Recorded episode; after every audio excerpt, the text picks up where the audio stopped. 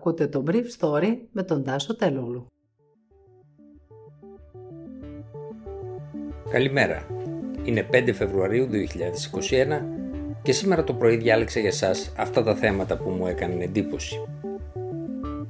Η διοχέτευση του ιού από την Κίνα, σενάριο επιστημονικής φαντασίας λέει ο Παγκόσμιος Οργανισμός Υγείας.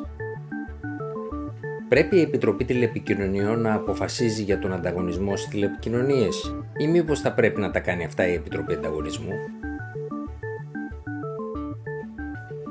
Πριν από μερικές εβδομάδες, ο γιος μιας γειτόνι σας ήρθε και μου είπε ότι η δασκάλα του στο σχολείο τους εξήγησε ότι ο ιός στην Κίνα, όπως άκουσες στι ειδήσεις ενός ελληνικού τηλεοπτικού σταθμού, διοχετεύτηκε από κάποιο εργαστήριο. Το παιδί στην Πέμπτη Δημοτικού γελούσε. Στο σπίτι είχε ακούσει πολλές ιστορίες για τον ιό από τον πατέρα του και τη μητέρα του και μπορούσε να είναι αυστηρός με τη δασκάλα του. Σα σήμερα, πριν από ένα ακριβώς χρόνο, στη Βουχάν κτίζονταν 19 προσωρινά νοσοκομεία εκστρατεία για να απορροφήσουν τις πιο ελαφριές περιπτώσεις με 30.000 κρεβάτια και δύο ειδικά νοσοκομεία με 2.500 κλίνες. 42.000 στρατιωτικοί, γιατροί και δημόσιοι υπάλληλοι απεστάλησαν στις 5 Φεβρουαρίου του 2020 από το Πεκίνο για την ενίσχυση της επαρχίας, ενώ 6.000 συνέχισαν να φτάνουν κάθε μέρα στην έκρηξη της πανδημίας. Είχε περάσει το κινέζικο νέο έτος και η κινέζικη ηγεσία δεν είχε κανένα λόγο να αποκρύπτει πλέον το μέγεθος της καταστροφής. Ο γιατρός Χουάνκ Χιαμπό είχε έρθει από μια γειτονική πόλη και κρατούσε ημερολόγιο που δημοσιεύτηκε αργότερα στο οικονομικό φύλλο Καϊξίν. Είχε ζήσει σεισμούς και καταστροφές, αλλά πρώτη φορά στη ζωή του είχε να αντιμετωπίσει ένα παρόμοιο χάος. Στο νοσοκομείο εκστρατείας που δούλευε υπήρχαν 300 κρεβάτια, αλλά καθημερινά έφταναν 800 άτομα με υψηλό πυρετό και τα άλλα συμπτώματα της COVID-19. 30 συνάδελφοί του, γιατροί και νοσηλευτές, αρρώστησαν. Τα πάντα βρίσκονταν στα πρόθυρα της κατάρρευσης. Η μονάδα εντατικής θεραπείας έπρεπε να κλείσει για ένα τρίμερο. Ο Χιαμπό και οι συνάδελφοί του αναζήτησαν τρόπους να διάσουν το νοσοκομείο τους νεκρούς. Αλλά αυτοί έμεναν για ώρες στα κρεβάτια τους καθώς κανένας δεν τους έπαιρνε. Ένα χρόνο αργότερα, ο Παγκόσμιος Οργανισμός Υγείας βρίσκεται στην Κίνα προκειμένου να ερευνήσει τι είχε συμβεί εκείνες τις εβδομάδες. Χθες, ο Χουν Κουαν Βιετ, Βιετναμέζο, μέλος της αποστολής του ΠΟΕ στην Κίνα, διευκρίνησε ότι μια σύντομη αποστολή δεν είναι σε θέση να παράσχει πληροφορίες για ό,τι σχετίζεται με το ξέσπασμα και τη διαχείριση της πανδημίας από την Κινέζικη ηγεσία.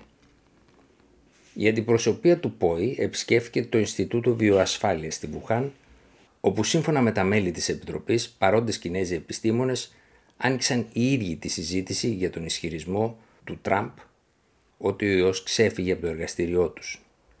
Την αντιπροσωπεία του Παγκόσμιου Οργανισμού Υγείας συνοδεύει συνεργείο του Αμερικανικού δικτύου NBC.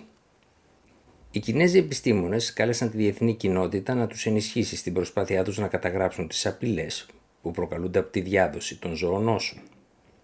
Ο επικεφαλής της αποστολής Πίτερ Μπεν Έμπαρεκ χαρακτήρισε μετά τη συνάντηση σενάριο για ταινία την άποψη ότι ο ιός ξέφυγε από το συγκεκριμένο εργαστήριο.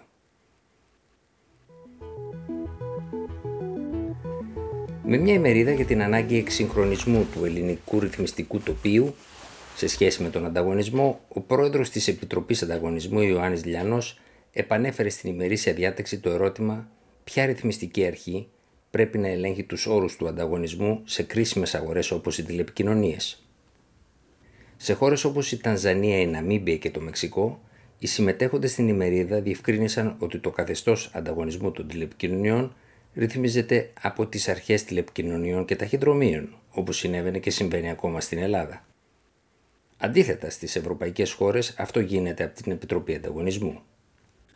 Ο πρώην Υπουργός Οικονομικών Στέφανος Μάνος, που παρενέβη στη συζήτηση, σημείωσε ότι ενώ είχε καθιερώσει μια πενταμελή σύνθεση στη διοίκηση της Επιτροπής Τηλεπικοινωνιών και Ταχυδρομείων που θα ανανεώνονταν κατά το 1 πέμπτο κάθε χρόνο, οι κυβερνήσεις του Πασό κατήργησαν αυτή τη δυνατότητα έτσι ώστε να ελέγχει η εκλεγμένη κυβέρνηση τη συγκεκριμένη επιτροπή.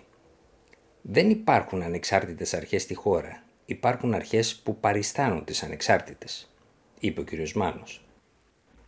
Ο Ευάγγελος Βενιζέλος πρότεινε τη δημιουργία ενός μηχανισμού στο Συμβούλιο της Επικρατείας που θα αποφασίζει αν μια υπόθεση με βάση το μπλοκ των ρυθμίσεων που την αφορούν θα κρίνεται κάθε φορά από την Επιτροπή Ανταγωνισμού ή από μια άλλη ανεξάρτητη αρχή.